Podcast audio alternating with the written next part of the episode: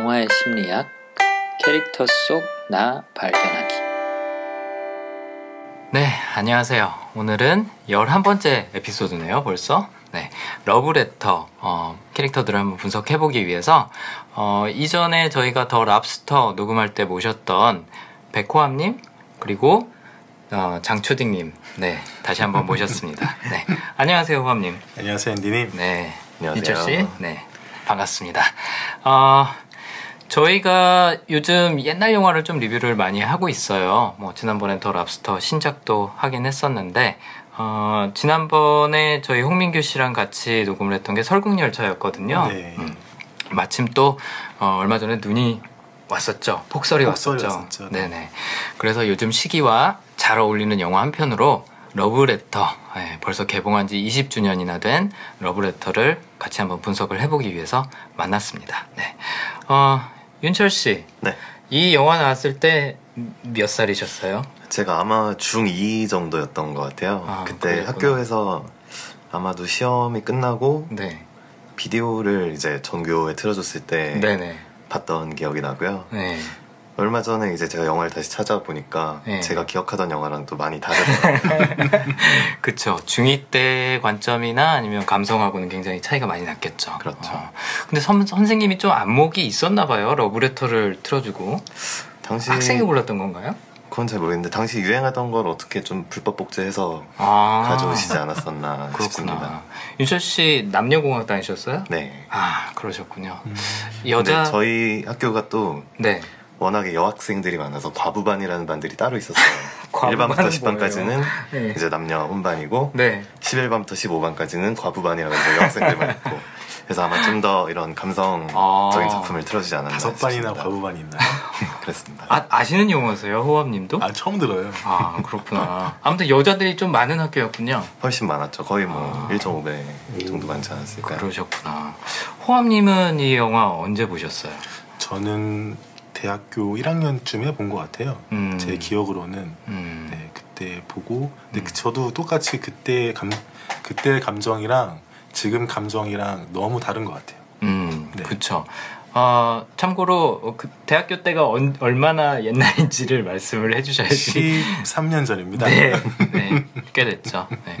저는 이 영화 처음에 나왔을 때 어, 극장에서 직접 봤었어요. 음. 봤었고 저도 고등학교 때 예, 봤었는데 아 20년 된 영화치고는 너무 세련되고 영상미도 그렇고 지금도 요즘 나오는 영화라 그래도 믿을 것 같은 맞아요. 비주얼이었던 것 같아요. 예. 네, 아무튼 1995년에 일본에서 개봉을 하고 우리나라에서는 97년에 했던 걸로 기억을 합니다. 한국에서 개봉했던 일본 영화 중에서 가장 관계수가 높았던 영화라 그래요. 애니메이션 제외하고 어, 이와이 슌지 감독이 93년에 데뷔를 했는데 이 96년에만 장편 영화를 3편을 어, 개봉을 했더라고요. 그래서 이때가 굉장히 활발하게 에, 작품 활동에 매진하던 시기였던 것 같은데 어, 초반부터 예, 데뷔 초반부터 이런 좋은 작품을 내서 어, 기쁘기도 하고 부담도 되지 않았을까 예, 그런 생각이 추후에 들더라고요. 다른 작품들이 항상 러브레터랑 비교가 비교됐죠. 되면서 네. 좀 많이 뜨진 못했다고 저는 들었어요. 맞아요. 그 4월 이야기가 아마도 그 후속작으로는 제일 유명했었던 것 같은데, 네. 네. 어, 괜찮았는데 러브레터가 너무 너무 좋았죠. 네.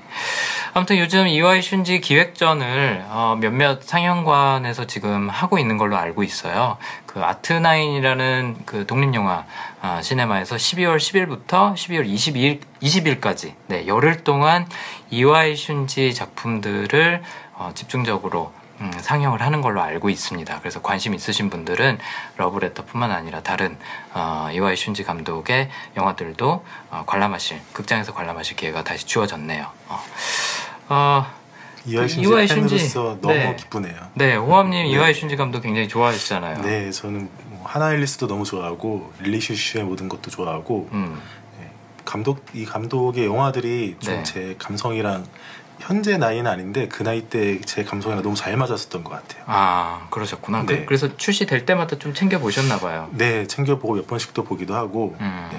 그러셨군요. 지금 언급하신 그 하나와 앨리스 같은 경우에는 2015년 이번에 어, 살인 사건이라는 부제로 어, 애니메이션이 나왔더라고요. 음, 네. 근데 원래는 2003년하고 2004년에 아, 각각 단편 그리고 장편으로 나왔던 실사 영화였어요. 그렇죠. 네. 어, 그리고 또 주제를 살펴보면 그 학창 시절 이야기가 굉장히 많은 것 같더라고요. 네. 그리고 뭐 여중생 혹은 뭐 여대생 간의 우정, 어, 주인공이 대부분 여자예요. 네. 뭐 일부 공상과학 영화나 뭐 판타지 영화에서는 안 그런 경우도 있긴 한데 대부분 학생 입장에서 바라본 추억, 예, 우정 어, 그런 것들이 굉장히 많더라고요. 그래서 시내 21 인터뷰를 최근에 했던 걸 보니까 어, 여성이나 아이나 노인의 입장에서 커뮤니케이션을 하는 거, 그러니까 한마디로 약자의 입장에서 커뮤니케이션 하는 거에 관심이 많다고 하더라고요. 음. 네. 그래서 호암님도 예전에 이분의 감성과 뭔가 맞닿아 있었다면 그런 아이의 감성이나 그러면 그렇죠. 뭐 네. 약자, 소수, 약간 음. 이런 것도 있었을까요? 노인? 호암님이 좀 예, 애늙은이 같은 구석이 있긴 하죠. 네, 네. 아무튼 저, 음, 네, 저는 그래서 이 영화에서 네. 그런 아이 입장에서 특히 릴리슈슈 모든 것 같은 경우에는 아오이유의 어린 시절 모습이 나오거든요. 아, 예. 그 다음에 하나릴리스에서 좀 큰 모습으로 나오는데 음, 이제 여, 아, 이와이 슌지 영화 안에서의 음. 아오이유의 모습들 보는 것도 아주 재밌었어요. 아, 그러셨군요. 네. 네, 아오이유는 우리나라에 굉장히 팬도 많죠. 드라마로 많이 알려져 그렇죠. 있어서 예, 그 성장 과정을 다른 영화에서 같은 감독이 어, 제작한 다른 영화에서 볼 수 있는 것도 네, 큰 재미일 것 같네요. 네. 네. 어, 이와이 슌지 어, 영화제 사이트가 있습니다. 그래서 이분이 신작을 제작할 때마다 한 달 동안은 어, 인터넷에서 무료로 상영을 한다 그래요. 음. 굉장히 독특한 어, 가치관을 갖고 계신 분인 것 같은데 아무튼 소통의 어, 테마를 두고 영화도 제작을 하고 또 영화 상영도 하고 하시는 분이라서 어, 많은 분들이 사랑해 주시지 않나 싶습니다. 어, 여기 나왔던 배우들도 저희는 이 나카야마 미오라는 배우를 러브레터로 가장 잘 알고 있죠. 근데 이분이 그 얼마 전에 이혼하긴 했는데 2014년에 냉정과 열정 사이에 블루 편을 어, 썼던 그 아. 작가의 부인이래요. 아 그래요? 네. 음, 혹시 알고 계셨어요, 윤철 씨? 아니요, 전 네. 전혀 몰랐었어요. 그 감성이 비슷한데. 네, 그렇죠. 네. 네. 그래서 그런 부분이 맞지 않았을까 음. 싶기도 하고 저희가 나카야마 미호를 어, 굉장히 약간 좀 단아한 이미지로 알고 음. 있을 텐데 러브레터만 보신 분들은 실제로는 아이돌 출신이라 그래요. 네, 저도 아이돌 출신인 걸 보고 깜짝 놀랐어요. 네, 10대 때부터 아이돌로 활, 활동을 했었던 분이라고 전혀 하더라고요. 상상이 되지가 않네요. 러브레터만 보고서는 정말 정말. 그렇네요. 네. 약간 순정 만화에 나올 듯한 그런 이미지로 예. 기억을 하고 있는데 아 아이돌 출신이었다는 거 보고 깜짝 놀랐고요. 그리고 또 아마 많은 소녀분들이 당시에도 그렇고 지금도 그렇고 설레어 하셨을 것 같은데 그 소년 후지츠키로 나오는 남자 배우도 어, 실제로 결혼했던 부인 이- 이분도 이제 이혼을 하셨는데 실제로 결혼했던 부인의 이름이 히로코더라고요. 아 정말요? 네. 극 중에서 사랑에 빠졌던 어, 여자랑 결국에는 네, 실생활에서도 네, 결혼을 했습니다. 네, 하타노 히로코라는 어, 연예인이랑 결혼을 했다가 네, 음. 2년 후에 이혼을 한 걸로 알고 있습니다. 네. 어, 아무튼 뭐 많은 분들이 추억 갖고 계실 영화이기도 하고 또 이와이 슌지 감독의 감성을 공유하시는 팬들이라면 다시 보더라도 얼마든지 재밌게 볼 수 있는 네, 전혀 어, 90년대에 나온 영화라고 어, 보기 힘든 그런 세련된 감성과 어, 영상을 갖고 있는 영화 러브레터 한번 분석을 시작해 볼까요?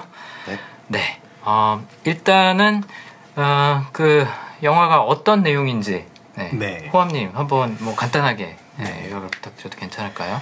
영화는 눈이 많이 내리는 일단 영화인데 음. 내용은 한 여자가 사랑하는 남자를 잊지 못하고 죽은 자신의 남, 이 청혼한 약혼한 남자를 잊지 못하고 그 남자에 대해서 찾아가다가 그 남자의 친구들 그리고 그 남자의 과거의 일들을 음. 연결해 가면서 쫓아가면서 마지막에는 자신의 기억을 되찾게 되 면서 기억을 다시 버리게 되는 음. 그런 영화입니다. 음. 호암님 같은 경우에는 이런 예술 작품에 대해서 설명하실 일이 굉장히 많잖아요. 네. 뭐 하시는 일이 그거다 보니까 아 그런지 네, 영화의 본질을 정확히 네, 요약을 해주신 것 같네요. 감사합니다. 네. 어, 이 영화에 등장하는 인물이 사실 좀 헷갈려요. 처음에는 너무 헷갈리더라고요. 네. 전 처음에 그 여주인공 두 명이 동일 인물인 줄 알았어요. 네. 저도요. 저도. 네. 영화 한 30분 볼 때까지 몰랐어요. 아니 저 사람 왜 자꾸 저렇게 행동하지? 뭐 그러게. 이랬다 저랬다 하지? 성격도 바뀌고 해서 어. 이중 이중인가. 아. 이츠키란 이름이 남자 이름이었는데 갑자기 여자가 이츠키라 그러고 맞아요. 네. 히루코한테 편지가 오고 맞아요. 저는 음. 뭐가 어떻게 되고 있는 거지 특히나 뭐 중2 때 봤다고 하면. 더욱이나 저는 다시 봤는데도 더 그렇더라고요. 그래서 많은 분들이 러브레터 처음에 보실 때 초반이 좀 지루하다고 말씀하시는 분들이 있어요. 근데 그 지루함이 어, 이게 동명이인이라는 설정을 깨닫는 데까지 혹은 이미 알고 있다고 하더라도 그게 와닿는 데까지는 좀 시간이 걸리는 것 같더라고요. 네. 특히나 실제로도 같은 배우를 쓰니까 네. 아 동명이인이 아니라 참 같은 배우가 1인 2역을 하는 거죠. 네. 나 1인 2역이었나요? 나 나카야마 미오그가 네, 1인 2역을 한 거죠. 네. 음, 이제 알겠네요. 어떡하지 이거 리뷰? 네, 한번 윤철 씨 잘 따라와 보세요. 뭐 그만큼 제가 영화에 빠져들어서 봤다는 거. 아, 많이 빠져보셨었네. 네. 그렇네요. 네. 아, 네. 네, 아, 아, 영화 어, 다시 봐도 네, 이 부분은 좀 헷갈리는 부분이긴 하- 하네요. 네. 아, 네, 등장인물. 네. 어, 후지 이츠키라는 이름을 갖고 있는 사람이 두 명이 나옵니다. 그렇죠. 네. 남자 후지 이츠키. 그러니까 어, 여자가 같은 이름을 공유하고 있는 것도 아니고 남자와 여자가 같은 이름을 공유를 하고 있어요. 좀 중성적인 이름인가 봐요. 후지 이츠키라는 이름의 남자.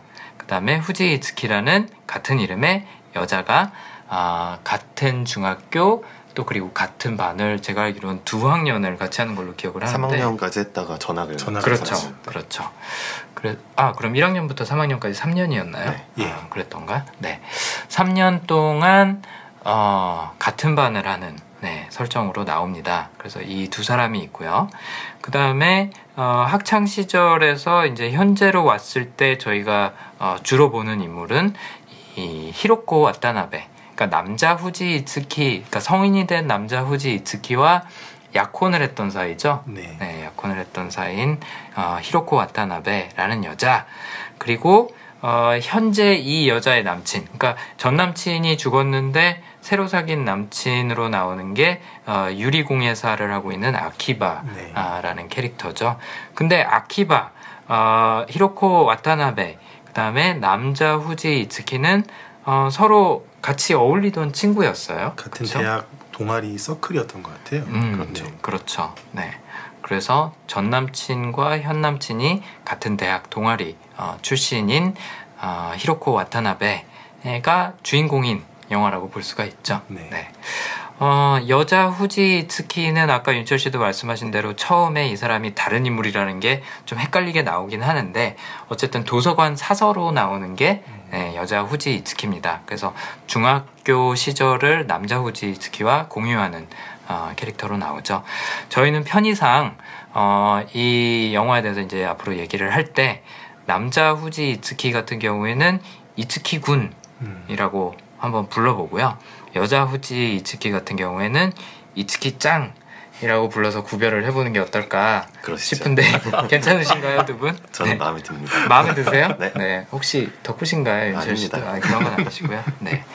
좋습니다. 어, 영화에서도 실제로 이렇게 이제 부르니까 그렇게 바- 네, 나눠서 하죠. 네네. 그래서 이츠키 군 남자, 그다음에 이츠키 짱 여자로 구분을 해서 한번 어, 분석을 하고 이야기를 나눠보도록 하겠습니다. 음, 늘 그렇듯이 영화를 순서대로 저희가 한번 살펴보기 전에 각 성향에 대해서 어, 간단하게 먼저 이야기를 해드리고 넘어가도록 할게요. 일단 그 남자 후지 이츠키, 예, 이츠키 군이죠. 이츠키 군의 성향은 자기 확신이라는 테마로 어, 저희가 한번 잡아봤습니다. 자기 확신은 어, 저희가 옛날에 리뷰했던 홍상수 어, 지금은 맞고 그때는 틀리다라는 영화에서 함춘수라는 캐릭터가 갖고 있던 성향이기도 한데요. 어, 자신이 생각하는 것, 자신이 믿는 곳이 믿는 것이 곧 현실이다라고 생각을 하고 어, 정말로 내 식대로 사는 사람이에요. 네, 내 식대로 사는 사람이고 그렇기 때문에 호불호도 굉장히 강하고요. 뭐 인생에 있어서 중요한 일, 일을 뭐 결정하거나 아니면 뭐 실행하거나 할 때도 다른 사람의 기준이나 의견이 전혀 중요하지 않습니다. 음. 네, 그냥 내가 생각하는 대로 행동으로 옮기는 어떻게 보면 굉장히 줏대에 있는 거고 어떻게 보면 굉장히 현실감 없는 스타일이라고 볼 수도 있는 거죠. 네, 저희가 리뷰했던 더 랍스터 주인공도 저희가 이 성향으로 평가를 했었죠. 그렇죠, 맞습니다. 더 랍스터에서 나왔던 어, 캐릭터 이름이 뭐였죠? 벌써 이제 까먹었네. 음, 에드워드였나요? 왠지 아닌 것 같아. 데이빗. 데이빗. 아, 맞네요. 맞아요. 잘하셨어요.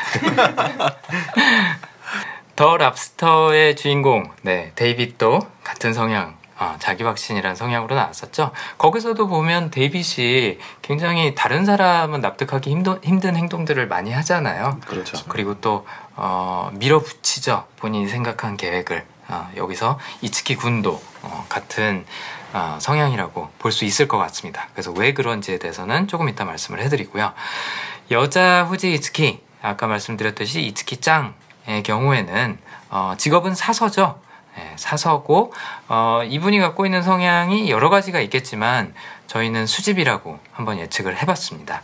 수집이란 성향은 어, 말 그대로 모으는 걸 굉장히 좋아해요. 그래서 정보, 지식에 대한 호기심이 굉장히 많은 분들이고요. 스크랩하는 것도 굉장히 좋아하고 꼭 정보나 지식이 아니라고 할지라도 물건 모으는 것도 굉장히 좋아하세요. 그래서 무슨 컬렉션 같은 거 뭐 옛날에 베어브릭이었나?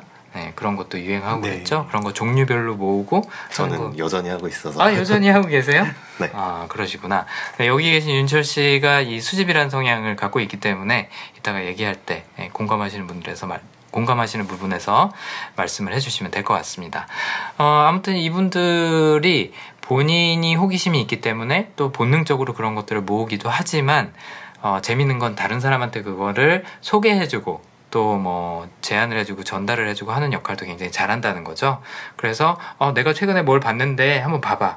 라든지 누가 막 무슨 얘기를 하고 있으면 어 그거 이거 이거 하면 도움 될 거야라는 식으로 약간 그 정보를 모아둔 아카이브 걸어다니는 위키피디아 그렇죠. 아, 네 그런 역할을 하죠 윤철 씨도 그런 역할을 하시나요?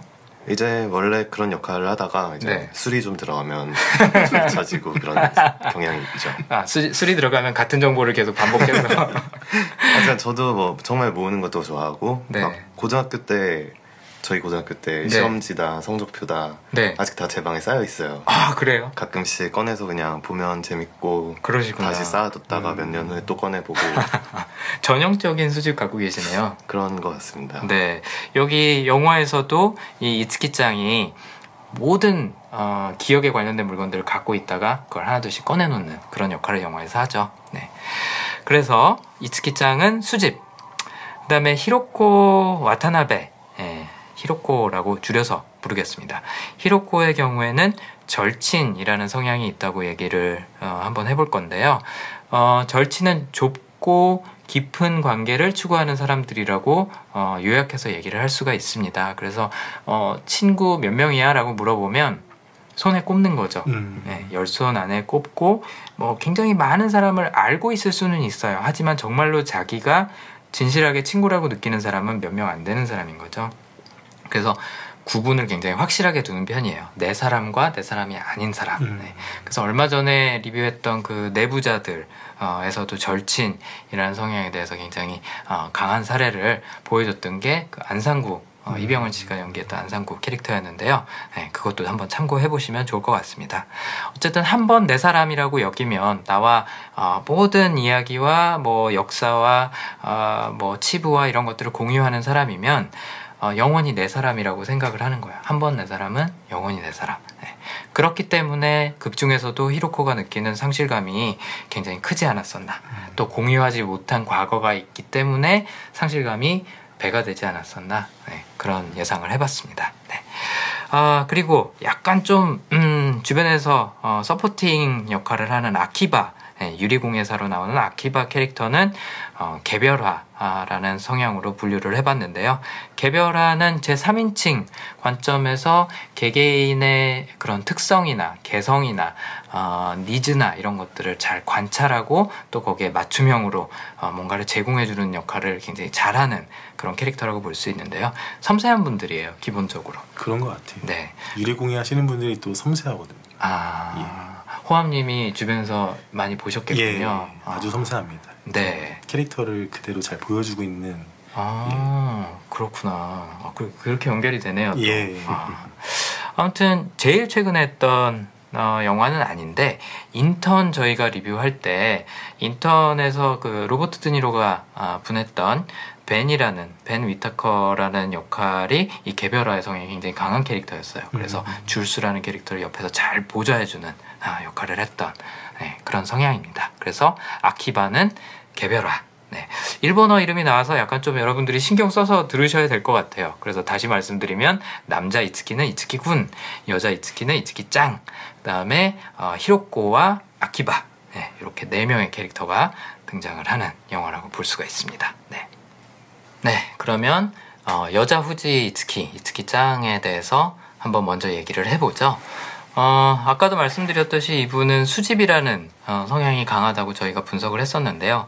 호기심도 많고 어, 정보나 지식이나 물건이나 이런 것들을 모으고 또 그거를 필요한 사람들한테 제공하는 걸 굉장히 즐겨하는 사람들이에요. 그래서 필요가 없는데도 불구하고 이것저것 잘 쌓아두고 못 버리죠. 아까 그렇죠. 윤철 씨가 말씀하신 것처럼 제가- 고등학교 때 시험지가 제가 정말 잘하는 것 중에 하나죠. 못 버리는 거. 네. 방에 뭔가 이렇게 다 쌓여 있는데 네. 이제 어머니께서 보시기에는 그냥 쓰레기가 쌓여 있는 것처럼 보, 시겠지만. 저에겐 또 하나하나 의미가 있어서 네. 가지고 있는 거기 때문에 네. 이제 서랍에 넣을 데도 없고 점점 물건들이 방에 탑으로 쌓이듯이 쌓이고 있죠. 그렇죠. 예. 수집을 갖고 있는 분들은 기본적으로 어떤 전제가 깔려 있냐면 뭐든지 갖고 있으면 언젠가는 쓸모가 있을 거다. 맞습니다. 그래서 못 버리는 거죠. 그렇죠? 네. 제가. 아, 제가 아는 분도 똑같은 성향이신 분이 한 분 계신데 네. 어느 나라 여행을 가면은 거기에 있는 뭐 미술관의 모든 팜플렛을 다 가져와서 음. 그게 집안에 가득 있어요. 음. 그게 정리가 안 돼서 이사를 할 때도 트럭을 불러야 될 정도로 엄청난 팜플렛 때문에 트럭을 부르는 네. 건 거죠. 와 대단하시네요. 아무튼 극 중에서의 이츠키짱은 어, 직업이 사서로 나오죠. 네. 도서관에서 어, 사서를 하고 있는 역할로 나오는데 뭐 그 이외에도 뭐 굉장히 철벽녀 어, 같은 모습도 많이 보여주고 덜렁대고 하는 그런 모습을 보여주지만 저희가 집중하고 싶은 부분은 어, 이분이 어, 우리가 지금 이 이야기를 이해하는데 필요한 정보들을 어, 잘 모아뒀다가 하나둘씩 꺼내주는 역할 음. 어, 그런 아카이브 역할과 스토리텔러 역할을 해주시는 캐릭터라는 부분에 한번 집중을 해보겠습니다. 네.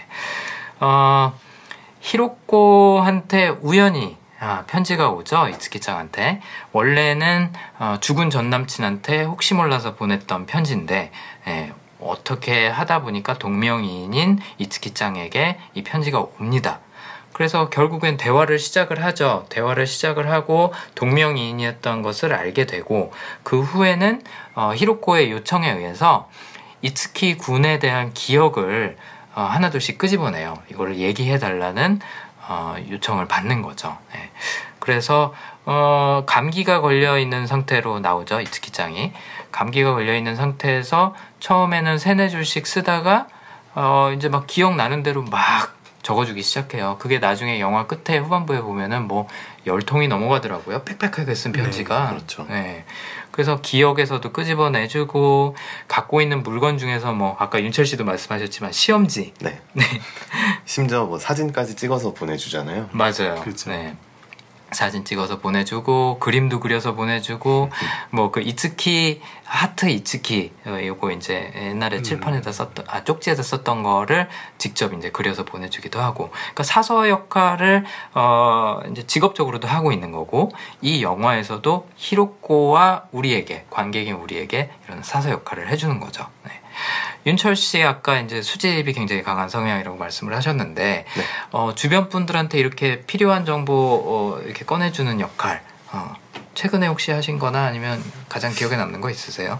일단 저는 저희 회사분들 생일이 있으면은 네. 제 콜렉션에서 하나씩 빼서 전달을 해드리거든요. 아, 추억의 컬렉션에서. 제가 이제 모으는 뭐 베어브릭이든 아. 뭐 레고 피규어들이든 어. 거기서 최대한 그 사람들을 닮은 거나 오. 뭔가 그 사람의 성격을 나타낼 만한 것들을 하나씩 골라서 오. 생일마다 제가 드리고 있습니다. 그래서 아.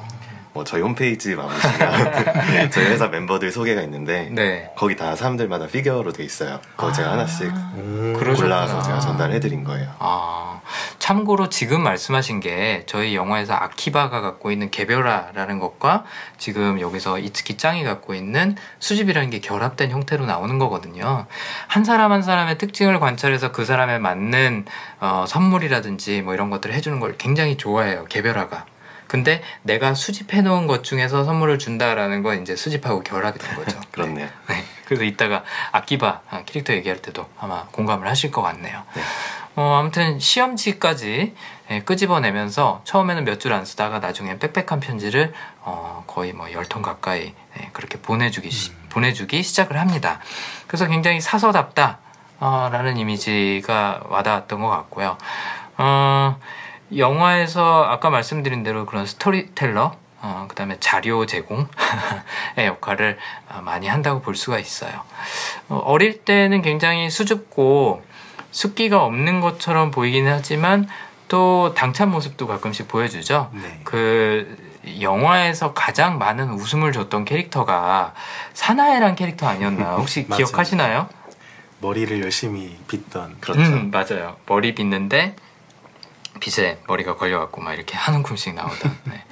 사나이란 캐릭터랑 이츠키 짱이랑 처음 만나는 장면 혹시 기억하실런지 모르겠어요. 자전거 정류장에서 만나죠? 그렇죠. 네. 그 시험지가 바뀌어서 네. 그걸 이제 다시 돌려주려고 이츠키 짱이 이츠키 군을 기다리고 있는데 네. 그 중간에 사나이가 와서 뭐 사랑은 너무 어려운 것이다 그런 얘기를 하면서 네. 처음 만나게 되죠. 네, 뭐 중2, 중3 이 정도 나이 대와는 전혀 어울리지 않는 그런 감성을 갖고 있었던 캐릭터로 나오는데 굉장히 코믹한 요소들이 많이 나와요. 네, 근데 어 저는 개인적으로 되게 많이 웃었던 장면 중에 하나가 뭐였냐면 그 도서관에서 이츠키 군을 어, 사나이가 좀 좋아하는 것 같죠? 네. 그래서 고백을 하고 싶긴 한데 본인이 처음에 말을 걸 용기가 안 나니까 이츠키 짱한테 부탁을 해요. 그렇죠. 네, 처음에 부탁을 하니까 이츠키 짱이 가서 약간 못마땅한 듯이 물어보고 어, 여, 여자친구가 지금 없다고 하니까 어 그럼 잘 됐네 하고선 사나이를 막 이렇게 질질질 끌고 가다가 사나이가 되돌아보면서 너 이제 필요 없어 하고 가던 장면 또 이제 뭐 나중에 어, 이츠키 군이 먼저 나가고 화가 난 듯이 나가고 다시 가보니까 사나이가 멍한 표정으로 있던 장면 뭐 이런 것들이 되게 재밌었는데 어 아무튼 그때 사나이하고 처음 만나던 장면에서 나왔던 시험지가 나중에 어, 편지로도 보내주는 그 시험지인 거죠. 맞습니다. 네. 그러니까 어, 극 중에서 캐릭터가 30대 한 초중반 됐던 것 같은데 거의 진짜 영화 지금 나이만큼 한 20년 정도를 그 시험지를 보관을 하고 있었던 거예요. 그렇죠. 네. 근데 어, 저희가 이해하기로는 이츠키짱이 이걸 보관해야 될 이유가 전혀 없어요.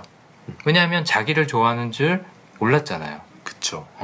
몰랐는데도 불구하고 시험지를 왜 모아뒀을까? 그냥 모든 시험지가 다 있는 거 아닐까요?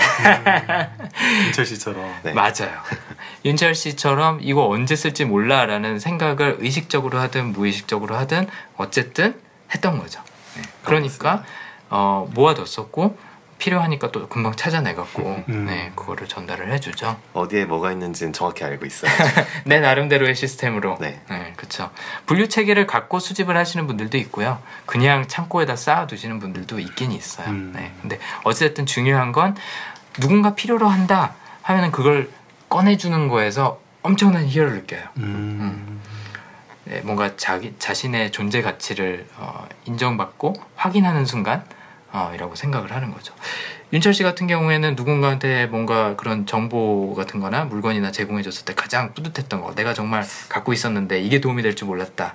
저 여행 갔다 와서 뭐 표나 음, 그런 그때 일정표부터 뭐 음. 비행기표, 뭐 기차표, 음. 버스표 그런 것까지 전 다 가지고 있거든요. 음, 음, 그래서 예전에 제가 페루 여행을 갔다 왔었는데 네. 그때 제가 이제 가지고 있는 표들을 다시 조합을 해서 어. 그때 여행 일정을 다시 짜서 친구한테 전달해 줬던 기억이 납니다. 아 페루로 여행을 가는 친구한테 내가 이렇게 다녀왔더니 좋더라라고 그렇죠. 옛날에 모아뒀던 표로 이제 표에도 뭐 날짜랑 다 써 있으니까 와. 걔네를 시간 순으로 나열하니까 제 그 일정이 나오더라고요. 그렇구나. 그게 몇 년 정도 보관하셨던 자료예요? 그걸 제가 2004년에 다녀왔으니까 한 6, 네. 7년 정도 어, 6, 7년 정도 묵혀놨던 그 묵혀놨다가 자료가 친구에게 전달해줬죠. 그렇죠. 그 당시에는 친구한테 그거를 뭐 추천을 해줘야겠다라는 걸 생각하고 모아둔 건 아니, 아니었잖아요. 저는 그냥 갔다 온 추억이니까 맞아요. 수집을 갖고 계신 분들은 뭐 지식이나 정보나 물건에 얽혀 있는 그런 추억, 음. 어, 그걸 굉장히 중요시 여겨요. 그래서 어, 나름대로의 스크랩 시스템을 갖고 있는 거죠. 혹시 뭐 에버노트나 이런 것도 활용 잘 하시나요? 아니면 아니요 노트? 저는 그런 노트 뭐 어플이나 뭐 음. 디지털 매체보다는 네, 정말 그런 종이 어, 물건. 물건 그런 음. 거를 나름의 체계를 두고 어머님은 모르시는 나름의 체계. 네. 이제 제가 보통은 뭐 고등학교 박스, 뭐 대학교 박스 아. 그런 식으로 가지고 있고요. 아. 네. 그렇게 박스가 집에 한 대여섯 개 정도 있는 것 같습니다. 어, 호암님은 이 얘기 들으시면서 좀 신기하신가 봐요. 예, 저는 전혀 좀 다, 그쪽 부분에서는 좀 다른데 네. 어느 정도 공감을 하는 게 저는 뭐 작업을 하면서 사람들의 기억을 모으거든요. 음, 모든 그 사람에 대한 기억을 모아서 사진으로 또 표현을 하기 때문에 네네. 어느 부분에선 공감이 가는데 네. 예, 다른 한편 실제 제 생활 안에서는 공감이 잘 안 가네요. 그쵸. 네. 그러니까 모으는 것 자체가 수집이 아니라 그냥 시도 때도 없이 이유도 없이 목적도 없이 모으는 게 이제 음. 수집의 성향이라고 볼 수가 있는 거죠. 왜냐하면 뭐 누구나 일을 하다 보면 혹은 취미를 갖고 있다 보면 모으, 모으는 활동 자체는 하니까. 근데 수집은 정말 거의 병적으로 그리고 또 오랫동안 정말 오랫동안 해. 정말 오랫동안 모아두는 거죠. 그래서 이츠키짱도 그런 성향 때문에 사설을 잘 할 수 있지 않을까 음. 아, 그런 생각도 들었고 또 어, 히로코가 요청하는 그 이츠키 군에 얽힌 기억들을 이렇게 너무 풍부하게 꺼내줄 수 있지 않았을까. 만약에 이츠키 짱이 이 수집이란 테마가 없었다. 그런 편지가 한 두세 번 오- 오고 가고 하다가 끝났을 거예요. 그쵸. 네, 그럼 영화도 별로 그렇게 풍부한 소재가 있지 않았겠죠. 단편 영화로 네. 끝났겠죠. 한 30분 정도 맞아요. 어. 근데 거기에 어, 관련된 이야기들을 정말 자세하게 해줘요. 그렇죠. 네. 하나하나씩 묘사를 해가고 참고 자료도 보내주고 하면서 했던 게 이런 수집이라는 성향 때문에 내가 갖고 있는 기억과 정보와 물건들이 누군가한테 도움이 되고 있구나. 마치 사서가 도서관에서 필요한 책을 어딘지 정확히 기억을 했다가 꺼내주는 것처럼. 음. 음. 똑같은 거죠. 네. 그런 의미에서 이거는 어, 철저하게 계산된 캐릭터다라고 음. 저는 생각을 했어요. 네. 이 러브레터라는 영화의 스토리텔링과 정보 제공은 이츠키 짱이 맡았다. 어떻게 보면 근데 본인이 모르고 있는 본인의 러브 스토리를 얘기를 하는 아, 거잖아요. 아, 정확한 그래서 분석이에요. 어떻게 보면은 저는 진정한 주인공은 이츠키 네. 짱이 아닌가라고 네, 음. 영화를 보다 보니 생각이 들더라고요. 맞아요.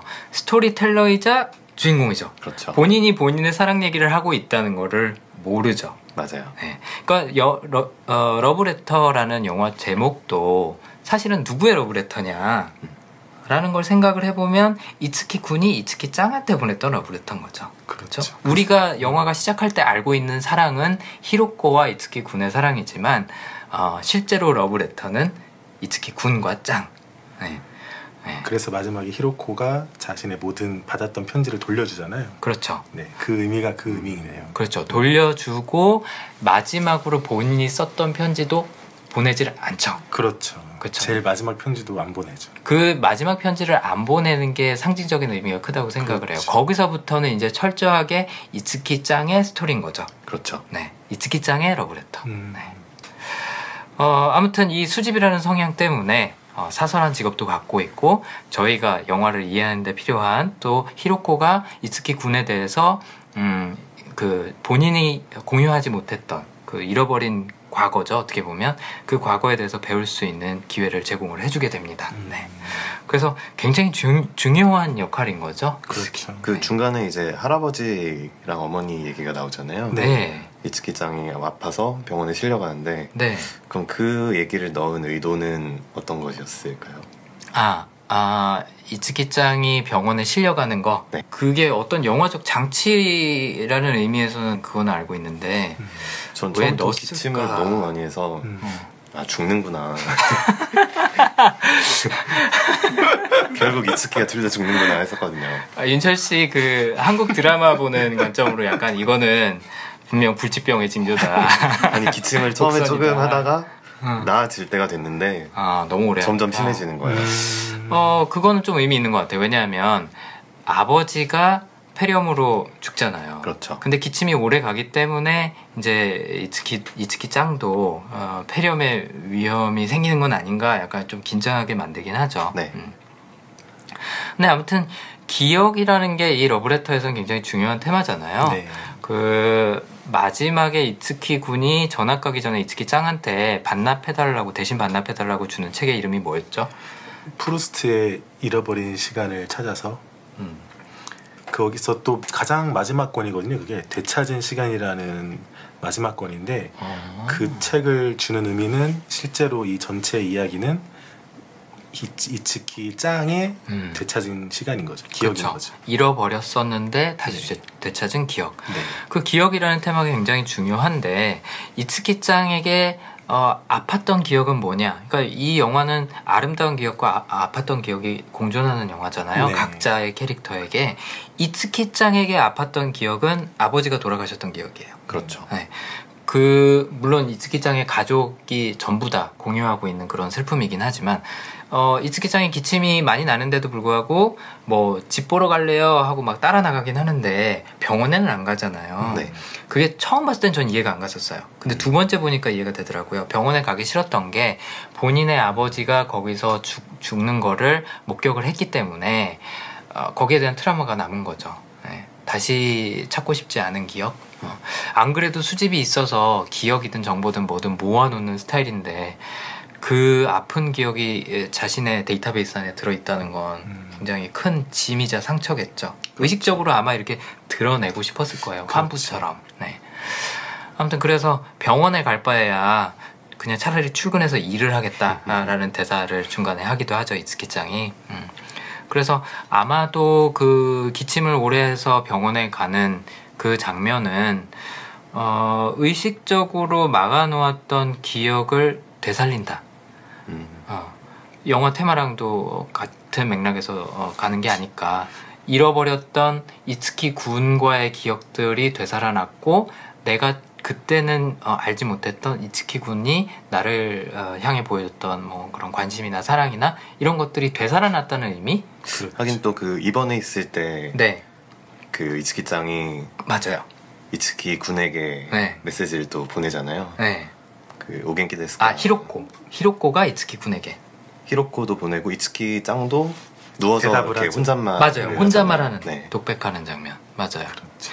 바로 그 순간이 잃어버린 기억. 아까 이제 되찾는. 네, 되찾는 기억이 아, 아, 살아나는 순간.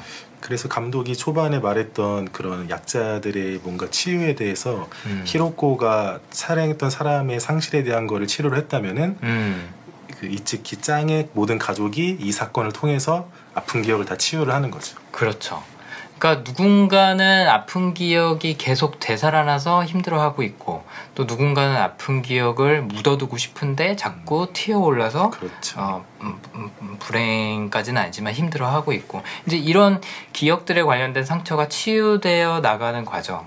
그렇죠. 근데 기억이 기억으로 치유가 된 거죠. 네, 그래서 히로코의 아팠던 음, 기억들이 이츠키짱의 기억들로 치유가 된 거예요. 그렇죠. 그리고 이츠키짱의 본인의 아픔도 어, 치유가 된 치유가 거죠. 된 거고 그 기억으로 인해서. 그래서 마지막에 이츠키 짱의 어머니가 그 집에 계속 살겠다 결정한 것도 음. 가족이 그걸 계기로 그곳에서의 기억을 다 치유가 됐기 때문에 네, 음. 결국 이사를 가지 않고 계속 남아 있게 된 거죠. 맞아요. 이츠키짱이 이츠키 군에 대해서 그 이렇게 회상하는 장면, 그러니까 책을 돌려줄 때 회상하는 장면을 보면 이츠키 군이 와갖고 그, 그때가 이제 장례식이었어요, 예, 마침. 상중이었죠. 네, 아버님 상중이었는데 책을 돌려주러 와서 무슨 일 있냐 그러니까 아버지가 돌아가셨다라고 얘기를 하니까 갑자기 약간 좀 그동안 보여주지 않았던 진지한 모습을 보여주면서 어, 명복을 빕니다 고인의 명복을 빕니다 라고 얘기를 하죠 그렇죠. 그랬더니 이츠키짱이 약간 좀 피식 웃어요 맞아요. 귀여워하는 듯이 근데 돌아가신 아버지에 대한 기억도 이츠키 군에 대한 기억이랑 그렇게 얽혀 있었던 거죠 그렇죠. 네, 그것 때문에 이제 치유도 되고 이런 것들이 되살아나고 이제 그게 어떻게 보면 히로코와 이츠키짱의 기억이 어, 만나는 그 접점이 아닌가 네. 네, 그런 생각이 드네요. 네. 아무튼 어, 굉장히 중요한 역할을 했고 네. 또 영화 후반부에 가서는 알게 되는 게 이 여자가 이 이야기 스토리 자체의 주인공이에요. 스토리텔러이자 스토리의 주인공. 그렇죠. 네, 자기 얘기를 한 거죠 결국에 남한테 얘기를 해주다 보니까. 네.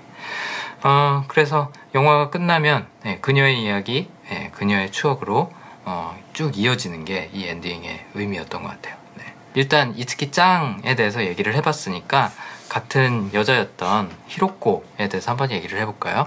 저도 근데 지금 다시 보니까 제가 수집이 첫 번째 테마였네요. 그렇네요. 뭐 하셨어요 그동안? 뭐 아까 막 놀라시더니 어 나는 안 그런데 그러니까 이런 뭔가 컬렉션이 아니고 정보에 대한 수집이나 하니까 그러셨구나. 저는 아 그래서 아까 에버노트 켜놓고 계셨구나. 네. 제가 에버노트에서 혹시 쓰냐고 윤철 씨한테 물어봤을 때 호감님 그거 기억하고 계셨군요. 예, 저는 거기다 여기다 다 저장을 해놓거든요. 네 에버노트 모든 거를. 음 그래서 제 그 강점을 보니까 첫 번째가 수집. 그렇구나.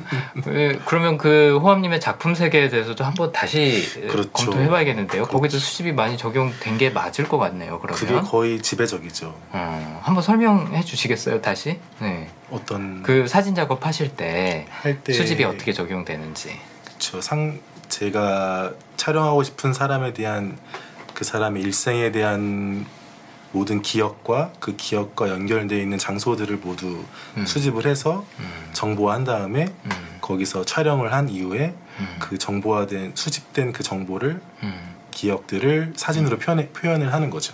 그러니까 어떻게 보면 그 사람한테 중요한 기억과 장소를 한 사진 안에다 다 모아놓는 거잖아요. 그렇죠. 하나의 그게 타임캡슐이 되는 거죠. 아카이브. 장이. 그쵸. 네.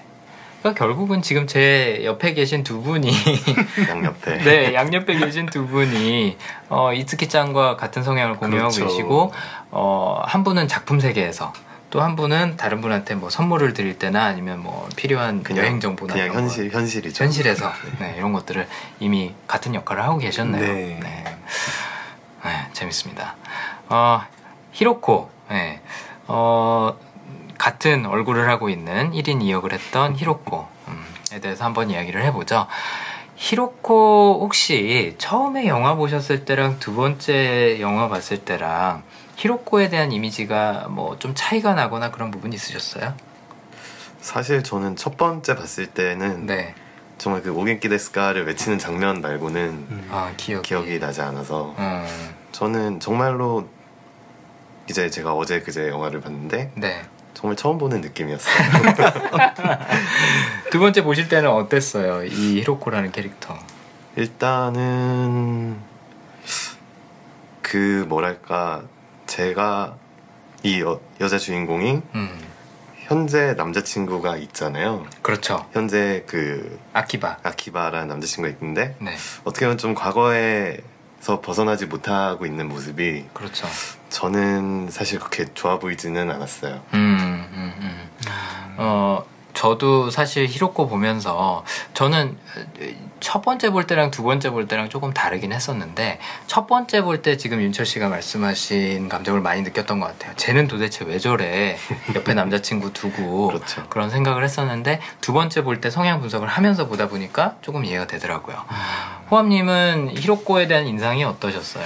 저는 처음 봤을 때는 딱 대학교 들어가자마자였는데 음, 그때는 연애를 하긴 했지만 진짜 뭔가 사랑이나 좋아하는 거에 대해서 몰랐던 시기였던 것 같아요. 네. 그래서 저 여자가 힘들어하긴 하지만 강인하게 음. 잘 이겨내고 있구나 음, 이런 느낌이었는데 음, 이번에 봤을 때는 이제 여러 감정을 알고 있는 상태에서 보니까 음, 정말 유리처럼 네. 연약한 여자구나. 네. 첫 번째 신에서도 그, 아. 그 차가운 끝, 손 끝선이라든지 귀 끝선 이런 것들로 음. 표현된 게 아주 연약한 정말 음. 깨지기 쉬운 그런 이미지를 처음부터 나타내는 것 같더라고요. 어, 아, 호암님 그런 부분도 관찰하셨군요. 너무 이뻐서 어, 맞아요. 뭐 손이나 귀나 이쪽 이쪽으로 네 클로즈업 클로즈업해서 어, 했던 장면들이 예. 있는데 연약함을 나타내려는 부분이 네. 있었죠. 네. 근데 저도 아까 윤철 씨 말씀하신 것처럼 처음엔 좀 짜증 났었어요. 좀 진상 캐릭터 같다는 생각이 음. 들었었던 거죠. 막 뭐 천국으로 편지를 보낼 거야. 뭐 아, 이츠키 군이 진짜로 답장한 거면 어떡하지? 이게 막 맞잖아 논리적으로. 어, 그렇게 꿈을 꿀 수는 있잖아. 그렇게 하자. 뭐 이런 식으로 억지도 부리고 때도 쓰는 것 같고 또 지금 현재 남친한테 충실하지도 않고 한 부분이 음. 좀 못마땅했었어요. 그리고 그 아키바라는 현재 남친도 쟤는 왜 저렇게 호구짓을 하고 있을까 뭐 이런 그쵸. 생각도 처음에 봤을 때는 했었죠.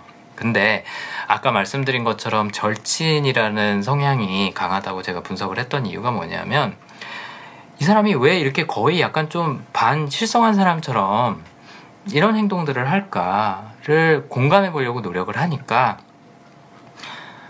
히로코한테는 이츠키 군이 거의 전부였다라는 생각이 그렇죠. 들더라고요. 물론 아직 결혼을 한 사이는 아니었긴 했지만 그 예비 시어머니죠. 예비 시어머니랑 이야기하는 걸 봐도 그렇고 어 이츠키 군에 대한 추억을 간직하는 모습을 봐도 그렇고 어떻게 보면 나의 전부라고 얘기할 수 있을 정도로 그큰 존재이지 않았나 싶더라고요. 그래서 뭐 졸업 앨범에서 주소를 막 음. 찾아보고 자기 팔뚝에다 막 그걸 막 미친 그렇죠. 사람처럼 쓰고 할 때 약간 좀 광기가 어떻게 보면 보인 거거든요. 그 정도로 큰 존재였구나.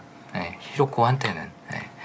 절친을 갖고 있는 사람들한테 한 번 내 사람이 되면요. 그 사람은 정말 영원히 내 사람이거든요. 음. 잘안 바뀌어요. 그게. 근데 그 2년이라는 시간이 지났는데도 맞아요. 그럴까요? 그러니까 저는 처음에 이 영화를 봤을 때 그 눈밭에서 막 이렇게 사람들이 상복 비슷하게 까맣게 네. 입고 한 게 장례식인 줄 알았어요. 그러니까 저도 그렇게 알고 근데 있었어요. 2주기예요. 네. 네, 2주기더라고요. 그러니까 그만큼 시간이 지났다고 하더라도 절친은 어- 이렇게 생각을 하시면 될 것 같아요. 내 몸이 있잖아요.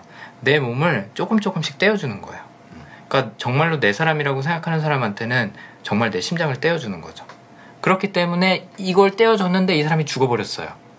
그러면 난 계속 심장 없이 살아야 되는 거예요. 한번 음. 떼줬으니까. 엄- 나의 엄청나게 큰 부분을 공유를 한 거죠. 그럼요. 그래서 절친을 갖고 있는 사람들은 서로 비밀도 공유하고요. 또 힘들었던 이야기, 자신의 치부 이런 것들도 다 공유하는 편이에요. 그래야만 내 사람이다. 그래야만 나의 진정한 친구이자 인연이다라고 생각을 하기 때문에 분명히 히로코도 어, 이 이츠키 군하고 사귈 때 본인, 본인의 이야기를 굉장히 많이 했을 거예요. 네. 그게 어떤 식으로 나타나냐면 어 그 눈밭에서 이츠키 군이 추락사했던 그 산을 바라보면서 아키바 현재 남친은 막 이것저것 얘기를 하죠. 야 거기 춥지 않냐? 히로코는 내가 잘 돌봐줄게. 뭐 농담도 하고 그러죠. 그렇죠. 네. 근데 히로코는 쳐다도 못 보죠. 네, 쳐다보기도 힘들어하고 아 왜 내가 눈물이 나려 그러지? 아, 히로코는 쳐다보기도 힘들어하고 어, 할 수 있는 말이 오겐키 데스까밖에 없어요. 그렇지. 야, 이게 왜 그럴까? 저는 이게 약간 좀 반어법이라고 생각을 하거든요. 무슨 얘기냐면 너무나 많은 걸 공유했기 때문에 이미 예, 할 얘기는 이미 다 했던 거죠. 나눈 사이인 거죠. 그렇기 때문에 굳이 여러 말이 필요가 없는 거예요. 이 사람은 어, 자신만의 그런 언어나 감정 표현이나 이런 게 상대방한테도 어, 에, 그렇게 긴 설명 없이 전달이 될 거라는 걸 아는 거죠. 그리고 또 아직은 내 사람이라고 생각하지 않는 아키바가 내 속마음을 듣는 게 싫은 거예요. 그렇죠. 네. 그렇기 때문에도 어, 기껏 하는 얘기가 네, 오겐키 데스까 와타시와 겐키 데스 아, 그 두 마디였지 않았을까. 어, 참고로 이 대사는 영화에서도 어, 계속 반복돼서 나오는 대사이기도 해요. 어, 어, 그 처음에 편지를 쓸때 네. 예, 이 대사가 예, 나오거든요. 시작을 하죠. 그쵸. 오겐키 데스카로 시작을 하고 나중에 후반에서도 비슷한 아, 대사가 또 나오는데 어쨌든 내 사람이 아니라고 생각하는 사람들한테는 나를 별로 드러내지 않아요. 근데 내 사람이라고 생각이 되면 많이 드러내는데 그것도 시간이 필요한 거죠. 네. 음. 그리고 또 아마 히로코는 2년만이 아니고 해가 갈수록 더 많이 생각이 날 거예요. 음, 이게 그런 상실감들은 시간이 지나서 더 짙어지기 때문에 음, 그래서 옆에서 아키바가 계속 이걸 치유를 시켜주려고 하는 게 음, 예, 가만히 두면은 더 커지기 때문에 음, 빨리 치유를 해서 음. 더 좋은 관계를 만들려고 하지 싶지 않았을까. 음. 그 마지막에 편지를 다 돌려주고 나서는 어떻게 보면 놓은 거 그렇죠. 아닐까요? 마지막에는 그쵸. 네. 음, 왜냐하면 어, 나하고 모든 걸 공유했던 사람이 사실은 나하고 공유하지 않았던 부분이 굉장히 컸구나 라는 거를 이 동명이인인 이츠키 짱을 이제 알게 되면서 깨닫게 되는 거죠. 네. 편지를 받으면 받을수록 점점 더 확실해지는 거예요. 그래서 어, 그 예비 시어머니한테 이츠키 군의 어머니한테 이런 얘기를 하죠. 어, 막 굉장히 속상해하면서 어, 저랑 만약에 에, 이 이츠키 짱이랑 닮았다면 제가 첫사랑이 아닌 거잖아요. 그게 만약에 저를 선택한 이유라고 하면 저는 뭐가 되는 거예요? 저보러 첫사랑이라고 이츠키 군이 그랬는데. 그러니까 이제 예비 시어머니가 중학생한테 지금 질투하는 거냐 막 웃으면서 이렇게 물어봐요. 그랬더니 질투 난다 그러거든요. 그러니까 어. 이 편지를 계속 주고받고 이츠키 군의 과거에 대해서 알면 알수록 이츠키 군이 정말로 많은 걸 공유했던 건 물론 이제 말로 공유하진 않았지만 정말로 많은 걸 공유했던 건 이츠키 짱이었구나. 어. 히로코랑 이츠키 군이랑 사귈 때 분명 히로코는 이야기를 많이 했을 거예요. 하지만 이츠키 군은 많이 안. 많이 안 했어요. 심지어는 프로포즈를 할 때도 본인이 얘기를 안 하고 그렇죠. 네, 야, 히로코가 아, 결혼해줘요라고 하- 말하게 만들었죠. 여, 여자한테 별로 그렇게 말을 잘 못하는 스타일이기도 하고 이츠키 군이 더군다나 히로코한테 느꼈던 감정은 아, 중학교 시절에 그렇게 애절한 사랑을 했던 자기 나름대로 했던 이츠키 짱한테 갖고 있던 감정이 어떻게 보면 이어져 온 거라고 볼 수 있는 거잖아요. 그렇기 때문에 상실감도 더 컸고 나중에는 인정을 하게 되는 거죠. 이거는 당신 얘기다. 아, 당신과 이츠키가 공유한 기억이고 그 부분에 대해서 내가 소유권을 갖고 있지도 않고 어쩌면 그 사람이 진정으로 일생 중에 사랑했던 사람은 당신일 것 같다라고 인정을 하게 되는 거죠. 네. 그러니까 절친을 갖고 있기 때문에 어쩌면 가능한 건지도 몰라요. 절친 때문에 2년 동안 상실감도 크고 계속 붙잡고 있었지만 왜 내 심장을 가져갔으니까. 이- 그랬지만 어, 내가 이야기를 하고 있는 상대방 이츠키 짱이 나보다 더 많은 부분을 공유하고 있구나. 아까 말씀드린 것처럼 절친은 공유라는 개념이 중요한 거거든요. 더 많은 부분을 공유하고 있고 알고 있구나. 더 깊었구나라는 걸 알게 되는 순간 아 그러면 내가 아, 첫 번째가 아니었구나 하고 양보를 하는 게 아닌가 어, 성향적으로 분석을 하면 그렇지 않을까 네, 그런 생각이 듭니다. 음. 이츠키짱한테 편지를 돌려주면서 했던 대사들이 정확히는 이렇죠. 이 편지들은 당신 추억이에요. 그러니까 당신이 가져가야 해요. 그리고 이제 추신을 붙이죠.